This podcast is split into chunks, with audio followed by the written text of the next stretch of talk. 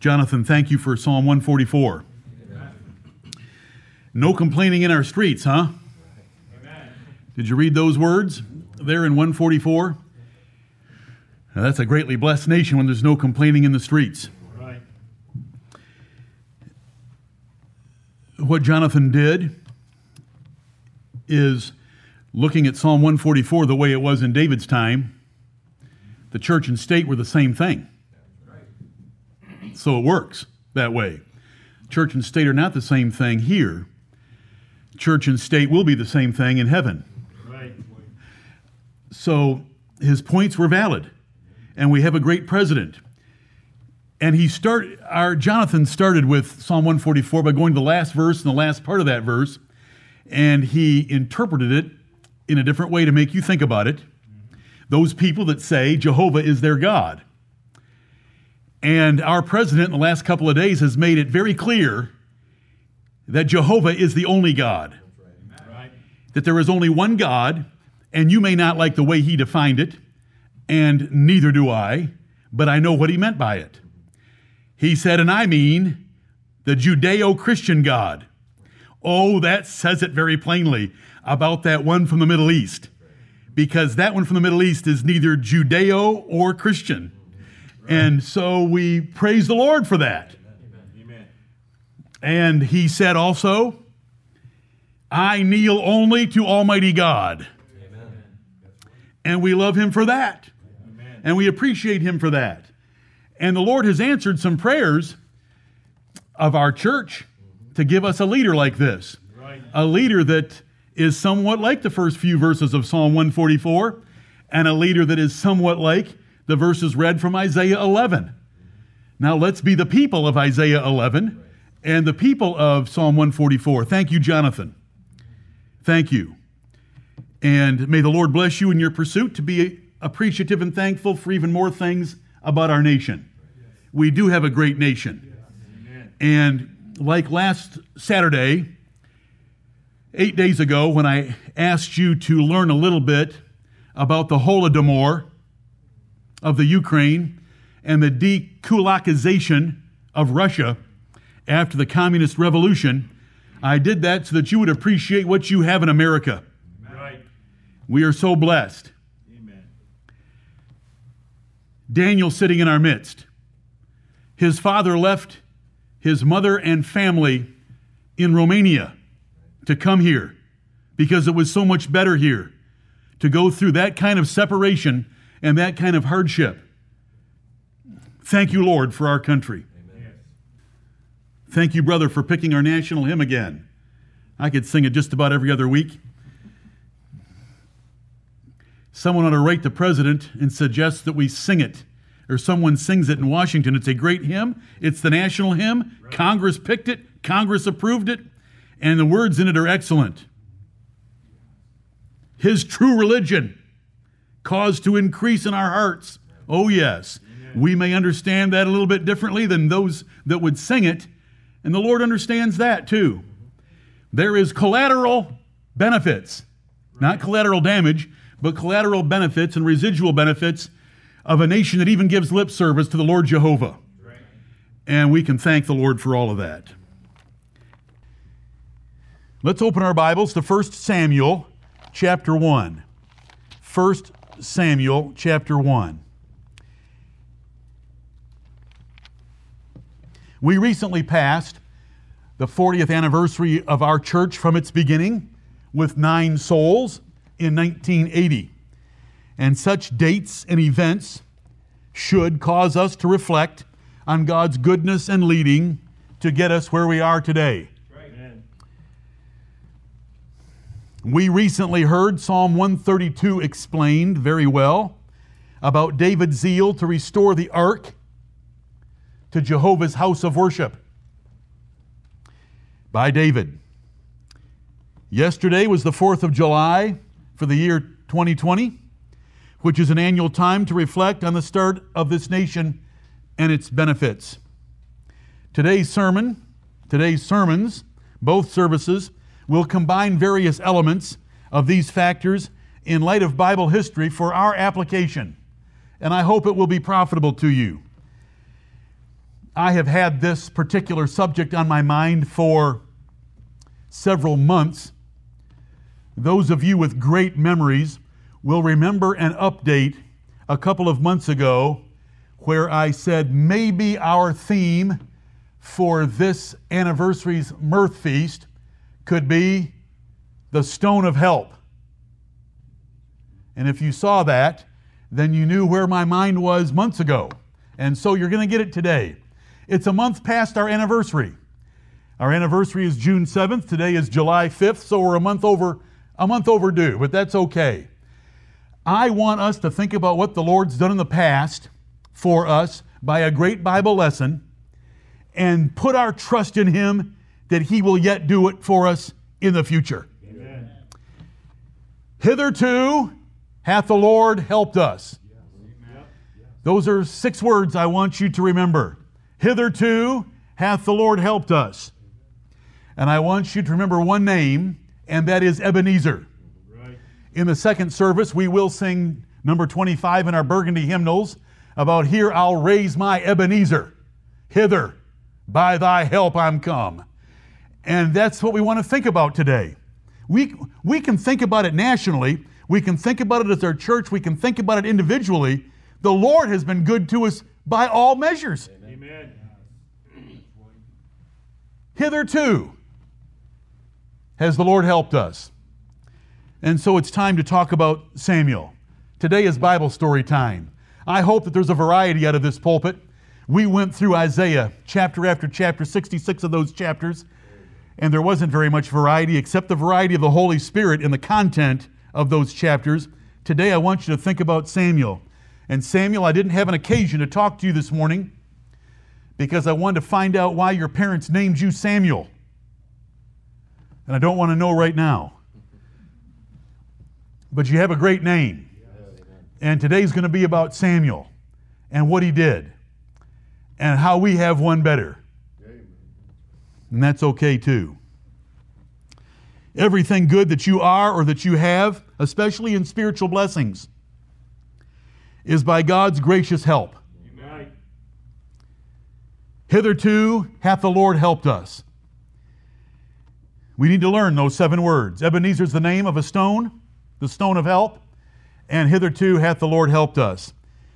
Implied in Samuel's words and declared very plainly by Paul, we need to finish our races intensely. Hitherto. But that was an encouragement to Israel that if they would repent and remain righteous, by the, which was the means they got the blessing that we're going to read about today, there would be future blessings. Paul said, forgetting those things which are behind, and he meant his achievements. He meant his accomplishments. Right. Forgetting those things which are behind, I press forward for the prize of the high calling of God in Christ Jesus. Each of our lives is compared to a race in the Bible, and some of us have run most of our laps, or except one. We're on the last lap, and we should want to run it our very best. And we can say about where we are in our race, hitherto hath the Lord helped us. Right. And hitherto, and from this point on, the Lord will help me, but I'm going to run with all my might. And that's how Paul looked at his life. Okay. I wish I had a handout for some of you that love to take notes and write things down, but it's hard in some subjects. So just look at your printed Bibles, and I'm going to point a few things out and, and help you think through seven chapters of the Bible in two services. First of all, let's think about the background of where we're going. We're going to 1 chap- 1 Samuel chapter 7 and verse 12, but we're going to do that in the second service. 1 Samuel 7:12. Then Samuel took a stone and set it between Mizpeh and Shen and called the name of it Ebenezer, saying, Hitherto hath the Lord helped us. Samuel set a stone, called it Ebenezer, which means the stone of help, and said the words and the further explanation, Hitherto hath the Lord helped us, because God gave repentant Israel a great victory over the Philistines by thundering on them and discomfiting them and confusing them, so they ran terrified, and the Israelite soldiers cleaned up on them. And Samuel proved himself worthy, and by 1 Samuel 7, Samuel is named one of the five great intercessors in the Bible. The Bible's five great men are called his great men in Jeremiah and Ezekiel because of their intercession ability for Israel. They could pray and God would spare the nation. And the Israelites are going to beg Samuel to pray for them because the Philistine hordes are approaching and they're terrified because the last two battles they fought, they lost. And Samuel's going to make some great intercession. And he's going to set up a stone, call it Ebenezer. Hitherto hath the Lord helped us. Okay, that tells you where we're going, and now let's get there. First Samuel, chapters 1 through 6, give us background. Samuel is clearly one of God's favorite men in the Bible by following him in the record of Scripture. Since you're looking at chapter 1, chapter 11 tells us that he was a Nazarite by his mother's commitment, at least in the hair matter, if not in all matters of a Nazarite vow, sort of like Manoah's wife did for Samson by commandment from the Lord. Because let me read verse 11 of 1 Samuel 1. And she, that is Hannah, vowed a vow and said, O Lord of hosts, if thou wilt indeed look on the affliction of thine handmaid, and remember me, and not forget thine handmaid, but wilt give unto thine handmaid a man child, then I will give him unto the Lord all the days of his life, and there shall no razor come upon his head. So there's, there's part of the reason this boy was set apart. This boy, as soon as he was weaned, as soon as he stopped nursing, he was given to Shiloh and to Eli, and his mom went back home to Ramah.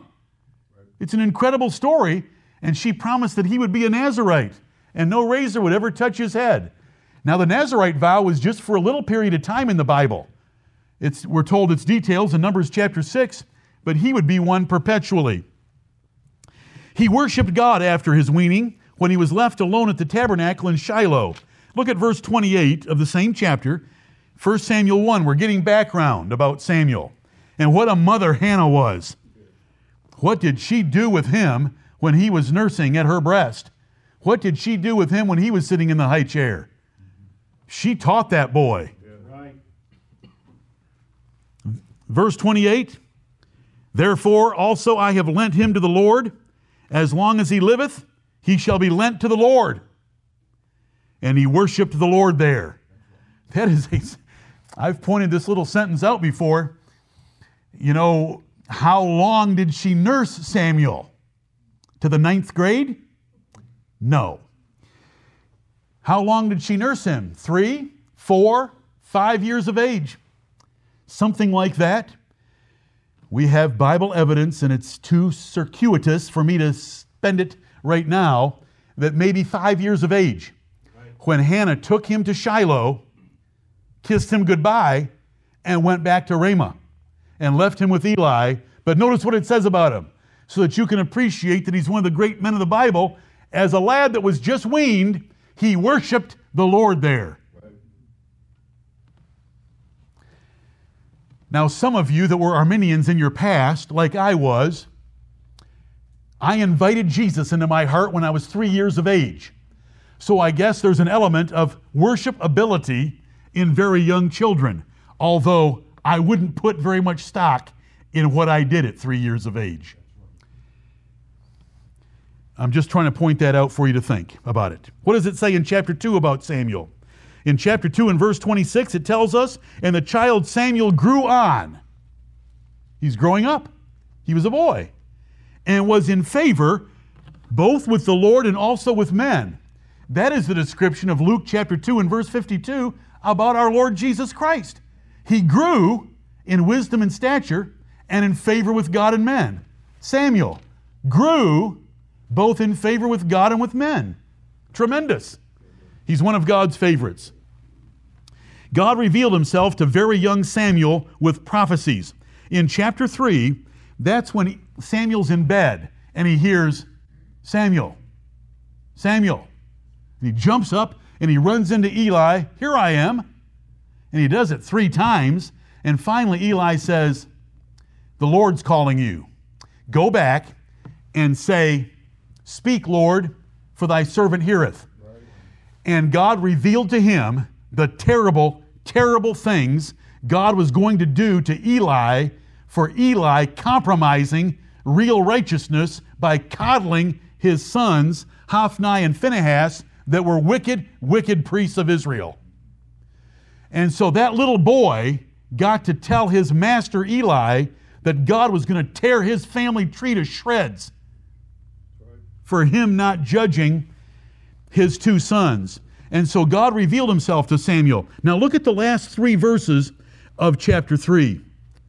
And Samuel grew. He's continuing to grow because he was a little boy, a medium sized boy, and he became a teenager. Samuel grew, and the Lord was with him, and did let none of his words fall to the ground. Everything God said to Samuel about Eli, oh, every single one was fulfilled. And all Israel, from Dan even to Beersheba, knew that Samuel was established to be a prophet of the Lord. And the Lord appeared again in Shiloh, for the Lord revealed himself to Samuel in Shiloh by the word of the Lord. God revealed himself to Samuel. And it tells us in the first sentence of the next chapter, and the word of Samuel came to all Israel.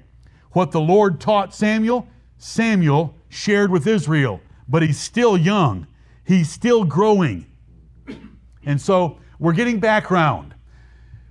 Today is going to be a, pro, a procession for us to get to 1 Samuel chapter 7 and then that 12th verse, and then take that 12th verse and apply it to us.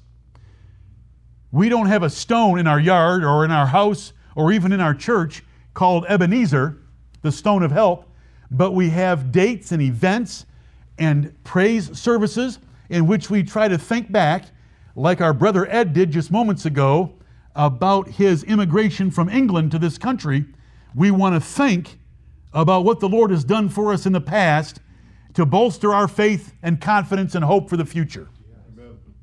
That's what these seven chapters are going to teach us. Now, when I say five men, I should prove it to you.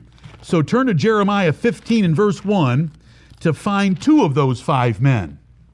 Now, Jeremiah is living in Jerusalem with Nebuchadnezzar making several expeditions against Jerusalem.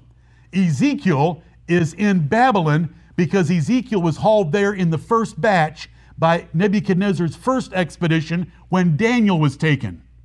The 70 years is measured from that first captivity. It's not measured from the, the burning down of Jerusalem in a later expedition. So Jeremiah and Ezekiel are contemporaries of each other, but one's in Babylon, one's in Jerusalem.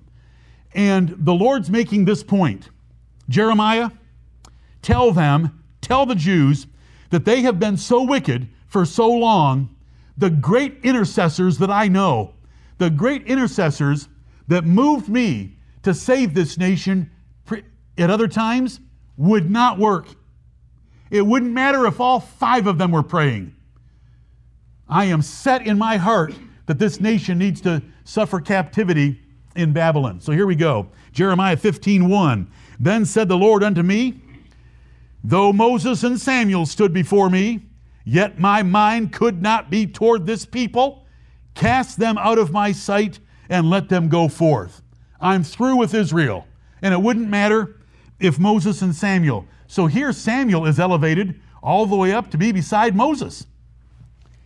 And if we turn over to Ezekiel 14, we'll find the other three used the very same way by these two contemporary prophets, Jeremiah and Ezekiel. Ezekiel 14 and verse 14. Though these three men, Noah, Daniel, and Job, were in it, they should deliver but their own souls by their righteousness, saith the Lord God. They would not be able to help this nation. And if you look into the lives of each of those five men, there was at least one event or more events where they were able to pray and save many others. You say, what about Job? Job's three friends God would not forgive until Job prayed for them. That's right. Remember? Daniel. Daniel prayed for the whole nation and confessed their sins so that they could be regathered out of Jerusalem according to the prophecy of Jeremiah. And, and Noah, the Bible tells us that eight souls were saved in the ark because of Noah's faithfulness. Right. And Moses, nothing needs to be said. Moses prayed for Israel over and over and over again, and God spared the whole nation after he had said so many times, Moses, step back and let me burn up this nation, and I'll start over with you. And Moses would fall on his face and beg God's mercy. These are five great men, intercessors, and Samuel is one of them. So I'm pointing this out to you. Look at Psalm 99.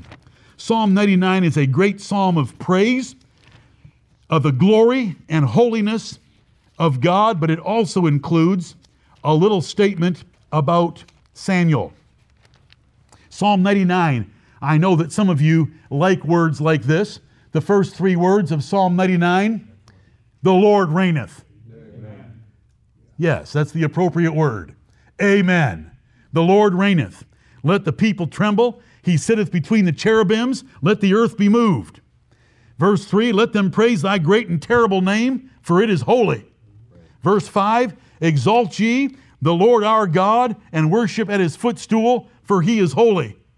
Verse 9 Exalt the Lord our God and worship at his holy hill, for the Lord our God is holy. It's a great psalm, nine verses long, but look at verse 6. Moses and Aaron among his priests, and Samuel among them that call upon his name. They called upon the Lord, and he answered them. So there, there Samuel is compared to Moses and Aaron as a great intercessor for the nation of Israel. Did Samuel make the hall of faith? Yes, indeed.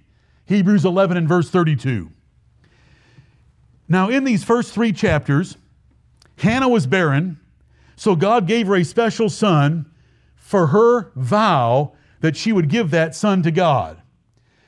And since she gave away the son that she had prayed for for the worship of God, God gave her three more sons and two daughters. So she ended up with six children. She was a great mother, and we can tell that by the fact that he worshiped when she left him alone in Shiloh after his weaning.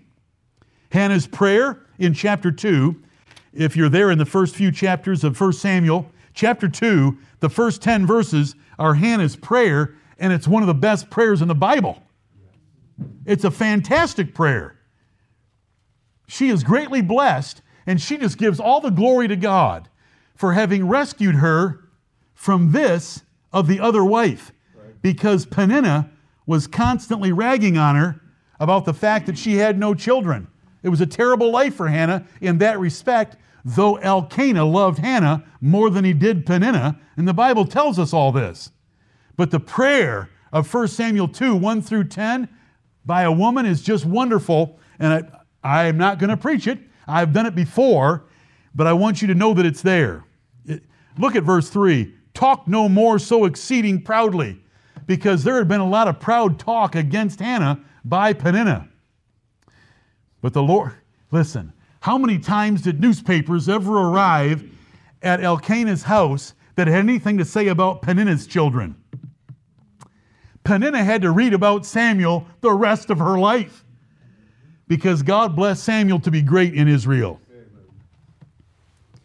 It shows a, great, a woman of great faith and zeal. In chapter 2, God sent a prophet to warn Eli, not Samuel, but another prophet, to warn Eli about the coming judgment for honoring sons over him. And this is where in 1 Samuel 2:30 we get the wonderful expression, "He that honoreth me, I will honor." Do you remember? Eric Liddell the Christian 100 meter sprinter from Chariots of Fire who would not run a 100 heat on Sunday because he considered it the Sabbath in error, but he did it to the Lord. And so they put him in the 400 meters and he won it and set an Olympic record in an event that he was not that good in.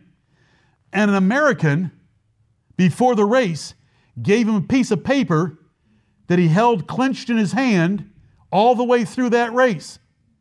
1 Samuel 2:30 Them that honor me I will honor. Amen. And the Lord gave him that victory. It's a great story. It's out of 1 Samuel 2 and verse 30 because the prophet told Eli, "You have honored your sons over me.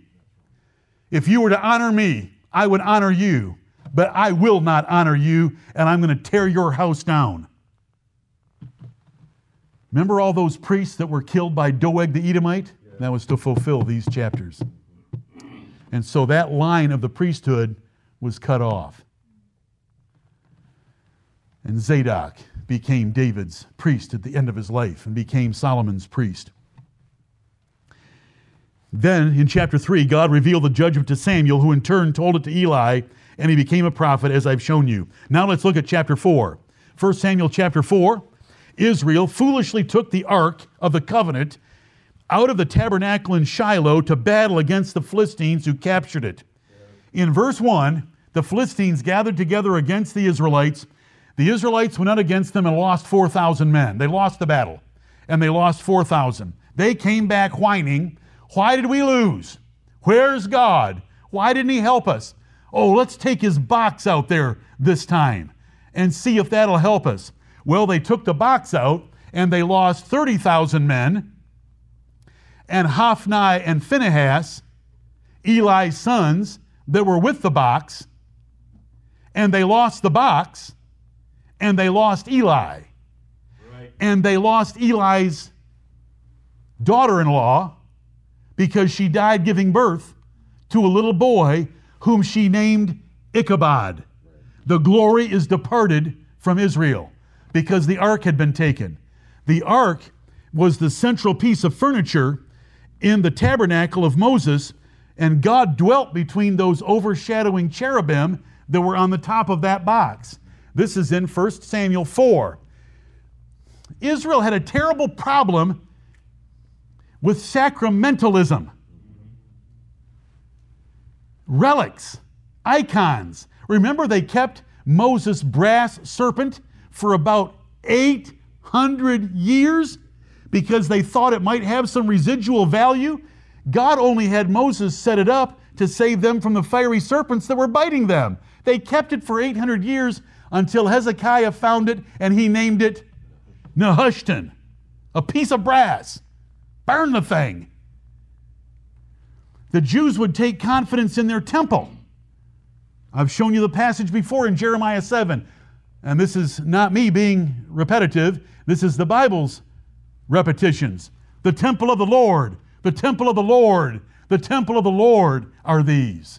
In Jeremiah 7, so they thought, since we have God's temple, we can live any way we want and God will deliver us. No, he won't, because Joshua said, Ye cannot serve the Lord. He's a holy God, He's a jealous God, and He will not forgive your trespasses and sins just because you have His temple inside the boundaries of your nation. That's Jeremiah 7.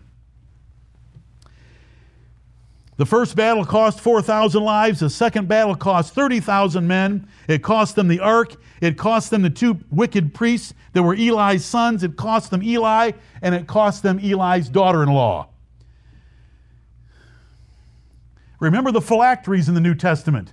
The Jews were all hung up on outward worship. And it's, I have preached this a few times before. And Isaiah reminded of it, us of it that God doesn't care for the outward formality of religion and going through the motions of his ordinances and sacrifices and ceremonies. He wants our internal religion. He wants our relationships right with every man. And then he'll accept us. Then he'll say, Here I am. Then he'll bless us. And so here's one more time in the history of Israel where they put their confidence in furniture rather than in God. That's chapter 4. Let's go to chapter 5. Chapter 5 God mocked the Philistines Dagon and punished them, punished the nation with hemorrhoids and mice, likely carrying a pestilence because many of the nation died, and it doesn't tell us what they died from, and those that didn't die got hemorrhoids, but it tells us in chapter 6 that the Philistines had to send back five golden mice because mice overran the land. But it's not in chapter 5, it's in 6. But in chapter 5, it says that many of the Philistines died, and those that didn't die got the emerods. And emerods in the Bible are hemorrhoids. And it says in their secret parts, God punished that nation for touching his Ark of the Covenant. They took his ark in battle. and they put it in the house of Dagon. In, the Philistines had five capital cities, and it's mentioned throughout the Old Testament five capital cities Ashdod, Gath, Askel, Ekron, Askelon, and Gaza. Five capitals. And so they take it to the nearest one, and that's Ashdod. And they put it in the temple of Dagon.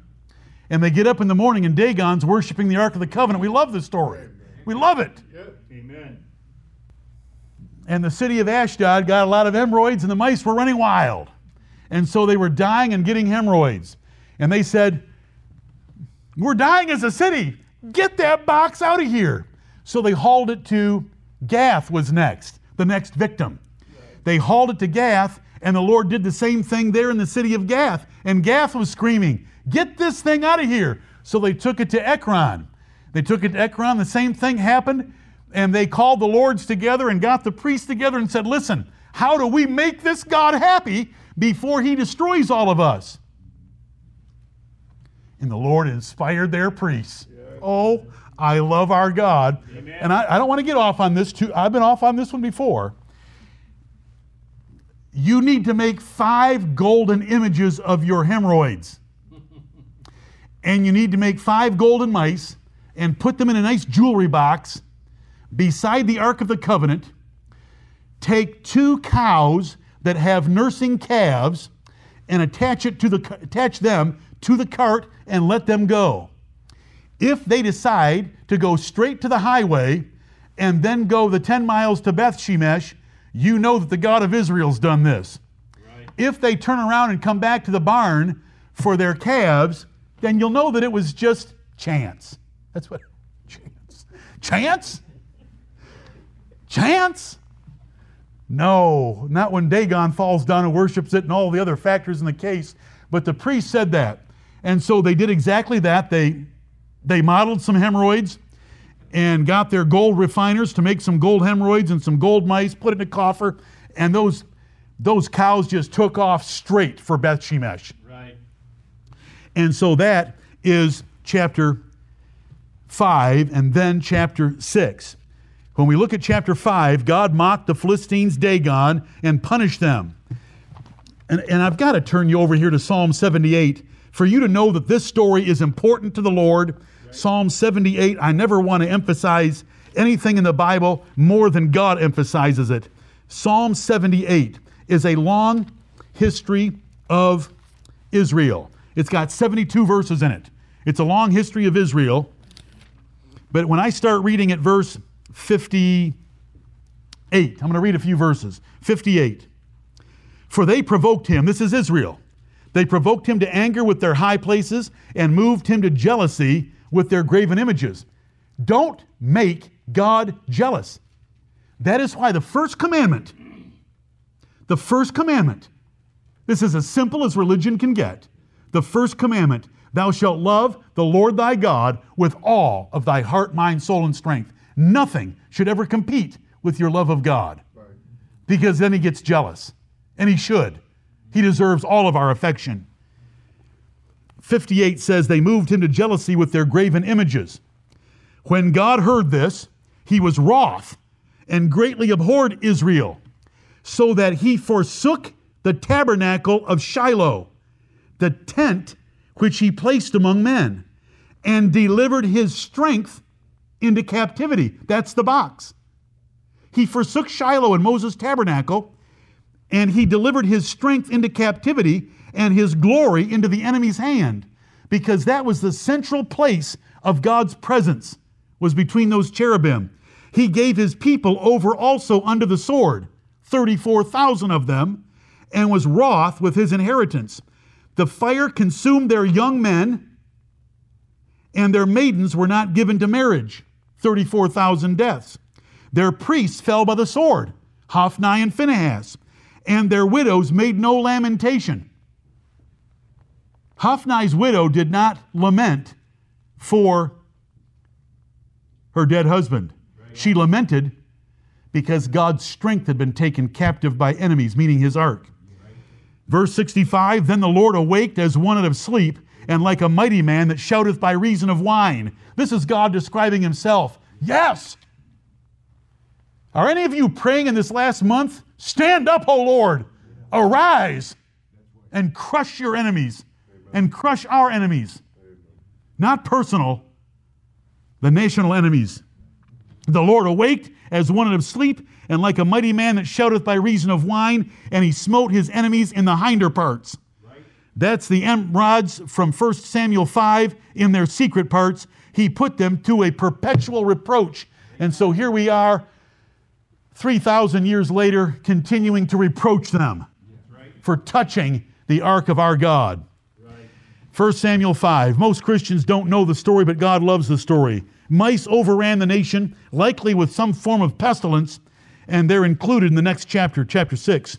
God's judgment was severe, killing many, and the rest of the Philistines got the hemorrhoids. And they moved the ark from Ashdod to Gath to Ekron. 1 Samuel 6, the Philistines sent the ark back to Beth Shemesh with the gold sin offering. And I've already told you about that, and you already know about it. Now, in Beth Shemesh, the men there were excited to see it. When they saw those two cows just going straight on the highway with a cart behind them, this is, inter- this is, a, this is a side point. I've got to make it. Why didn't God kill the Philistines for moving the Ark of the Covenant on a cart when he killed Uzzah for moving the Ark of the Covenant on a cart? They weren't his children. They didn't know better. Right. The Jews knew better because they'd been told it's to be carried on the shoulders of the priests with, with staffs through the rings that are on the, the corners of that ark. Just keep all those things in mind when you're reading. Why'd the Lord let them off? And listen, they were sending a sin offering. They were begging for God to have mercy on them. They were doing everything right as far as they knew.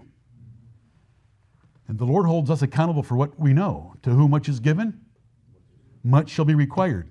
So David got in trouble for not following the Lord according to due order on his first attempt to move the ark back into the tabernacle.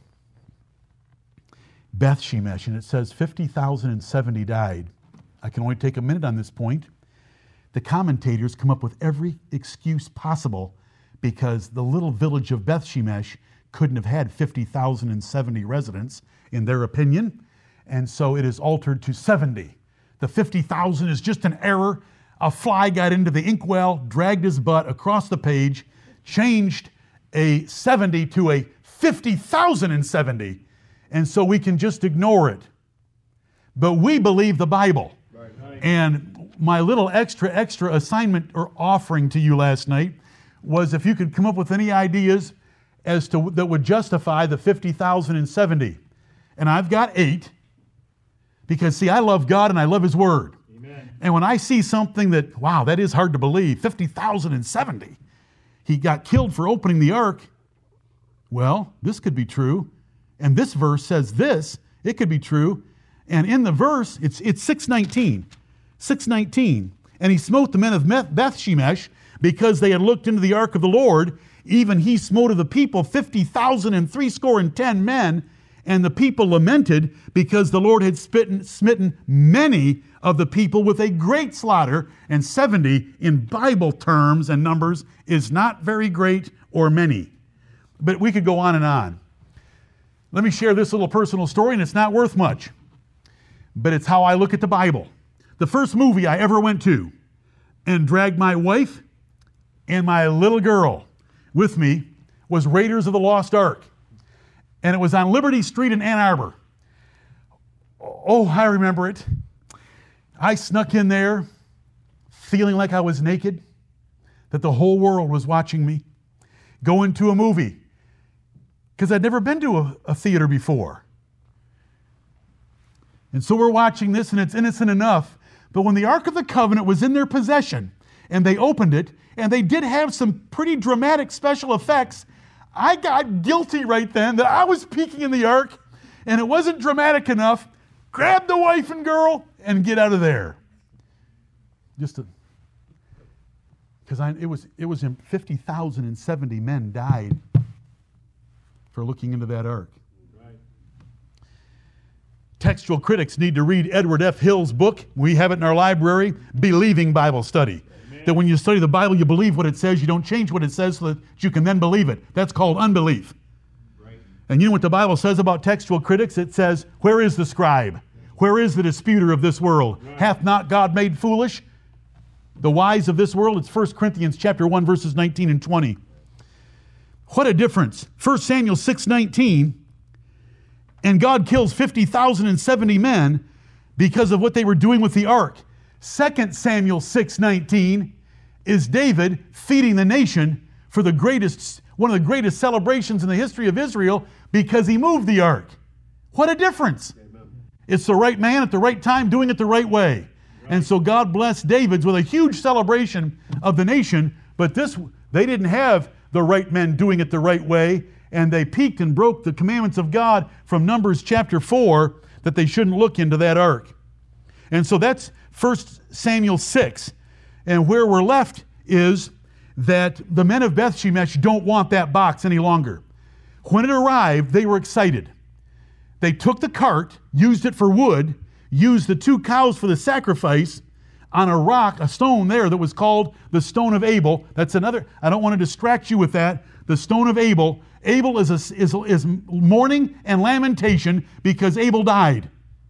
And so it's the Stone of Abel because they lamented after the killing of 50,070 men. They were excited and they celebrated, but then they peeked. They lifted the lid and got in trouble. And so they didn't want it. So they sent a messenger to a nearby village, Kirjath Jearim, and said, Come and get this thing. We don't want it here any longer. So the men of Kirjath Jearim came and got it. They had to fetch it out. Beth Shemesh didn't want to touch it, move it, or get near it. They wanted this on the uh, people of Kirjath Jearim. And so it went to a man's house named Abinadab, and it was there for 60 years because Saul never thought about it. And we're going to be told the 20 in just a moment. Saul reigned for 40 years, never moved it, but David had been promising, as soon as I'm king and I'm able to move it, I will move it. And that's why we got Psalm 132 by Chris a couple of weeks ago. I hope you all remember. Th- these elements of Bible stories should fit together so that we understand them. Right. The ark is away from the tabernacle, sitting in a man's garage for 60 years. And no one does anything about it. It's the central point of God's worship. It's the place where God would come and visit with his people. Chapter 7. Oh, chapter 7. This chapter begins the record of Samuel as Israel's great judge and civil magistrate. He's been a prophet. You know, there were women that were prophets, and you could be younger and be a prophet. Elisha was young, but he wasn't the magistrate yet. He wasn't the judge yet. And so he's going to be the judge, and it starts with chapter 7. Notice what it says. And the men of Kirjath Jearim came and fetched up the ark of the Lord and brought it into the house of Abinadab in the hill and sanctified Eleazar his son to keep the ark of the Lord. And it is from that man's house that David brought it 60 years later. And it came to pass, while the ark abode in Kirjath Jearim, that the time was long, for it was 20 years. 20 years until the events of this chapter, but 60 years before David, because we've got Saul's 40 years stuck in between Samuel and David. And all the house of Israel lamented after the Lord. God has prepared these people after 20 years to finally repent, and He has prepared a man to lead them. And when a people are prepared by repentance to be led by a man that God sends them to teach them the Word of God, the combination is lethal. Amen. The combination is powerful. Those Philistines should have moved to the other side of Babylon because God was going to come after them with a people prepared. They were lamenting. That's repentance. God has to grant repentance. And Samuel's ready for them. This little boy has grown up now. Think about years. There's one person in here that I know will think about years. 20 plus 5 We've got him up to 25. Now he's got to be a judge. The ark is in the Philistine camp for seven months, so we're up to 26 years. And we've got some elapsed time in chapters 3 and 4. So 30 year old Samuel is ready to be a judge, or approximately so. Because to be a judge, that means he sat in a chair and Israel just filed by him and said, We've got this controversy between me and him. This is it. This, this is the way you settle it. And the next one arrived. Moses used to do it. And that's when Jethro, his father in law, told Moses, Get 70 other men to help you and sit in 70 other chairs so that you don't wear out. And Samuel did this. 1 Samuel chapter 7. It came to pass while the ark, okay, I've already read that to you, the 20 years, and all the house of Israel lamented after the Lord in verses 1 through 2. If they had lamented earlier, God would have shown mercy to them earlier, and Samuel speaks of it as being very fresh, because in verse 3 he says, If ye do return unto the Lord with all your hearts.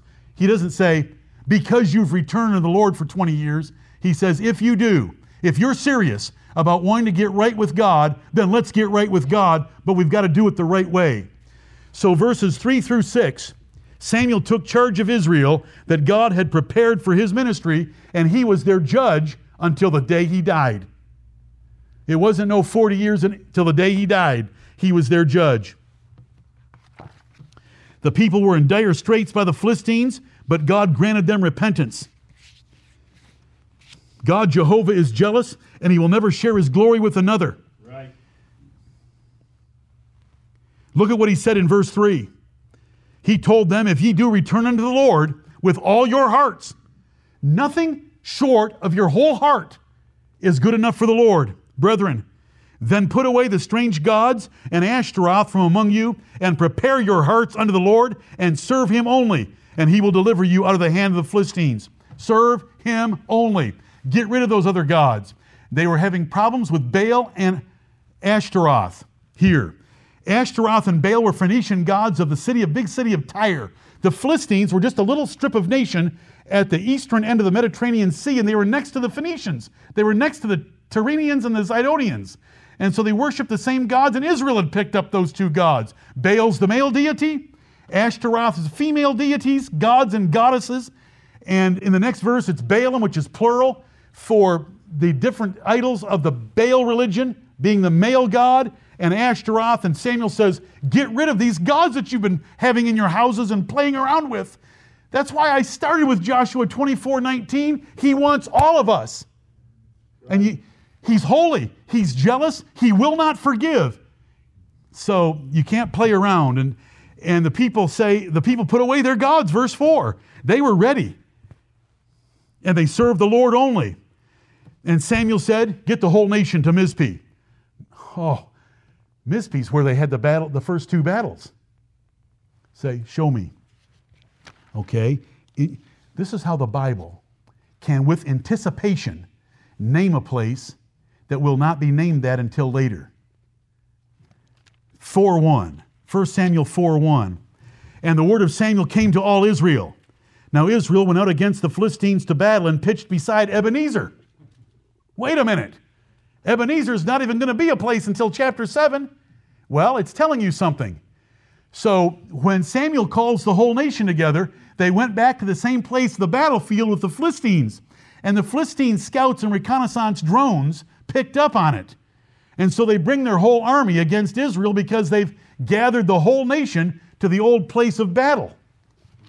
We're in chapter 7. Oh, Lord, you know I'm in serious trouble right now. And it was a very solemn occasion. Verses up down through verse 6 they gathered together to Mizpeh and drew water and poured it out before the Lord. We are not told exactly what the symbolism of this poured out water was. There are a number of cases in the Bible where something is poured out, like Jesus was poured out like water on the cross. Prayers are sometimes described as being poured out. And sometimes human lives that are at totally lost or at risk of total loss are called water that is spilt that cannot be gathered up again. Second, there's all those examples, but there's one that, that I want to remind you of as well. When David was in a cave, Yes. he said, I wish I had some water from the well of Bethlehem. Right. It's the best water I ever had. Three of his men heard that, fought their way through the Philistine lines, brought him back a canteen of water. What did he do? Poured it out. This is the blood of men. Right. I can't drink this. This is a sacrifice to God. We're not told. But it was a serious solemnity, and they fasted on that day. I look at that water as them being very thirsty. They had traveled a great distance to all be there at Mizpeh. And the, wa- the only water they had, they poured out. When they're all standing there with dry throats from a fast. But that's just your pastor trying to look at the verse and say, Lord, you've got a fast and you've got pouring out water, and it's very solemn. And that's where we can leave it. I just gave you five options. Do you know why I give you five? Because it, it, there's at least a 500% probability that the Bible is true. If you ever want to read about a man, Edward F. Hills, Harvard Theological School, he went against all of them by holding to the received text, Textus Receptus, in the King James Bible. Right. It's a great, it's short, it's not long. Edward F. Hills, University of Chicago, Univers- Harvard University.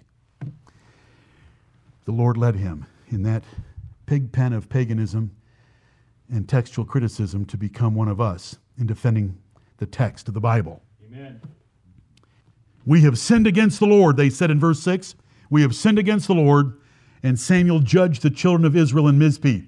There's no evidence he had judged them until this time. So he's about 30 years of age. We already figured that out. Now he's their judge. He's been their prophet. He's been serving the priesthood. And now he's a judge. And so he judged them there. And then we come to verses 7 through 9, and the Philistines hear about it, and so they bring they get all five lords, they get the lords of the Philistines together to come up against Israel. And so here comes the Philistine army. And verse 8, the children of Israel said to Samuel, Cease not to cry unto the Lord our God for us. Notice, the Lord our God, not Ashtoreth our God, not Baal our God, but but the Lord our God, meaning Jehovah, that he will save us out of the hand of the Philistines. And he, the next verse is Samuel's great act of intercession that worked, that God took note of and made him one of the five men. Samuel took a sucking lamb and offered it for a burnt offering wholly unto the Lord. And Samuel cried unto the Lord for Israel, and the Lord heard him. A sucking lamb. Do you want to learn a little bit about lambs? The lamb that we got for our children was not much of a lamb. That thing was as big as a horse. But we got a lamb and it was about 80 pounds and it was about a year old. Let me tell you just very briefly about lambs. Lambs are born just like humans. Well, yeah, that's true too. Because the Bible says we're all born like wild asses, colts. But lambs are born about the same weight as a human birth nine pounds. So lambs are born weighing about nine pounds. They nurse for two months. This is a sucking lamb. They gain between one half and three quarters of a pound per day. Now that's a mama that, that can do a half to three quarters of a pound on a base of nine. That's a tremendous increase every day.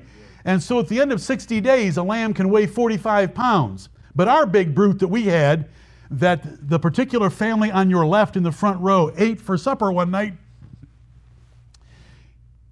was too big for a sucking lamb. That thing, that thing may have been a year old. We're talking about something. We're, some, we're talking about something that looks like a big kitten. And Samuel didn't divide it up. He just burned the whole thing. A little sucking lamb, it was still nursing. It was not nursing in the first eight days. Twice in the Bible, forget the verses that say, Thou shalt not see the kid in its mother's womb. That means you shall not make stew of a lamb in its mother's milk. Thou shalt not see the kid in its mother's milk. But there's two other verses that say that you had to give a, any offspring eight days to nurse from its mother's before you could have it.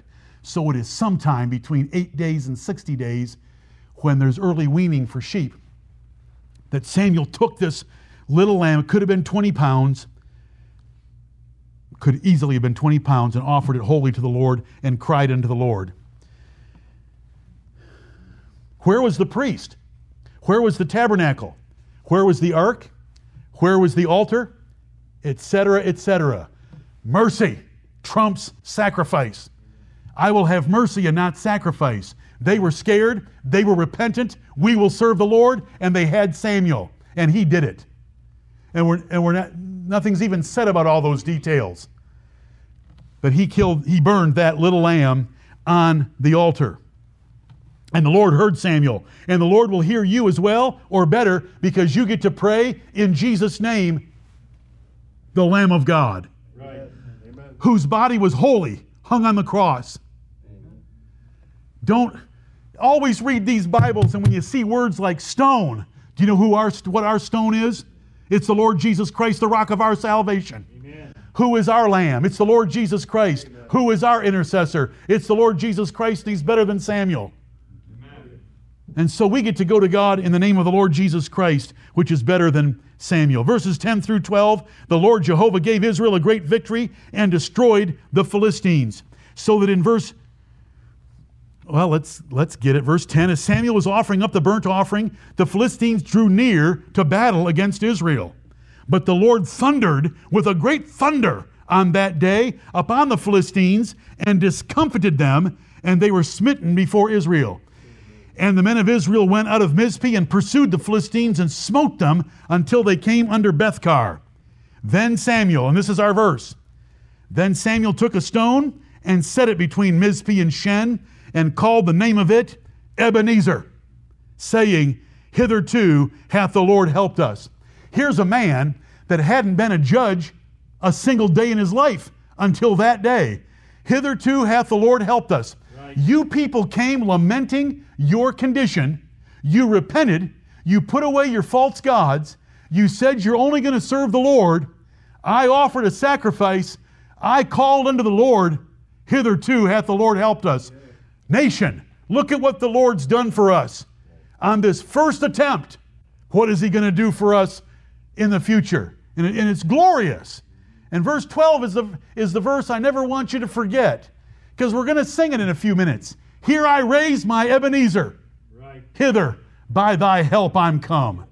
Where you are today in spiritual blessings, and we have them innumerable, and all kinds of blessings, military victories like this, national blessings, church blessings, personal blessings. It's all by God's help, all by God's gracious help. Thank you, blessed God. And so, verse 12 Samuel took a stone and set it between Mizpeh and Shen. I know I've read it to you. And called the name of it Ebenezer, saying, Hitherto hath the Lord helped us. So the Philistines were subdued, and they came no more into the coast of Israel, and the hand of the Lord was against the Philistines all the days of Samuel, all the way to the end of his life. Then Saul had to fight them. Then David had to fight them, and so forth. They recovered cities that had been taken by the Philistines. Verse 15 tells us Samuel judged Israel all the days of his life. He had a circuitous route through Israel. It tells us the cities that he would go to, sit in his chair, people would come by, he would judge Israel, but the end of his circuit was Ramah. He went home to see his mom. He went home to his hometown. We don't know if she was alive. We're, we're not told things, but he went to his hometown. It's nice. A nice ending to chapter 7. And when we come back, we're going to look at chapter 12 in the second service and just see what can it mean for us chapter 7 and verse 12, not chapter 12, chapter 7 and verse 12. Ebenezer, hitherto hath the Lord helped us. Please stand with me.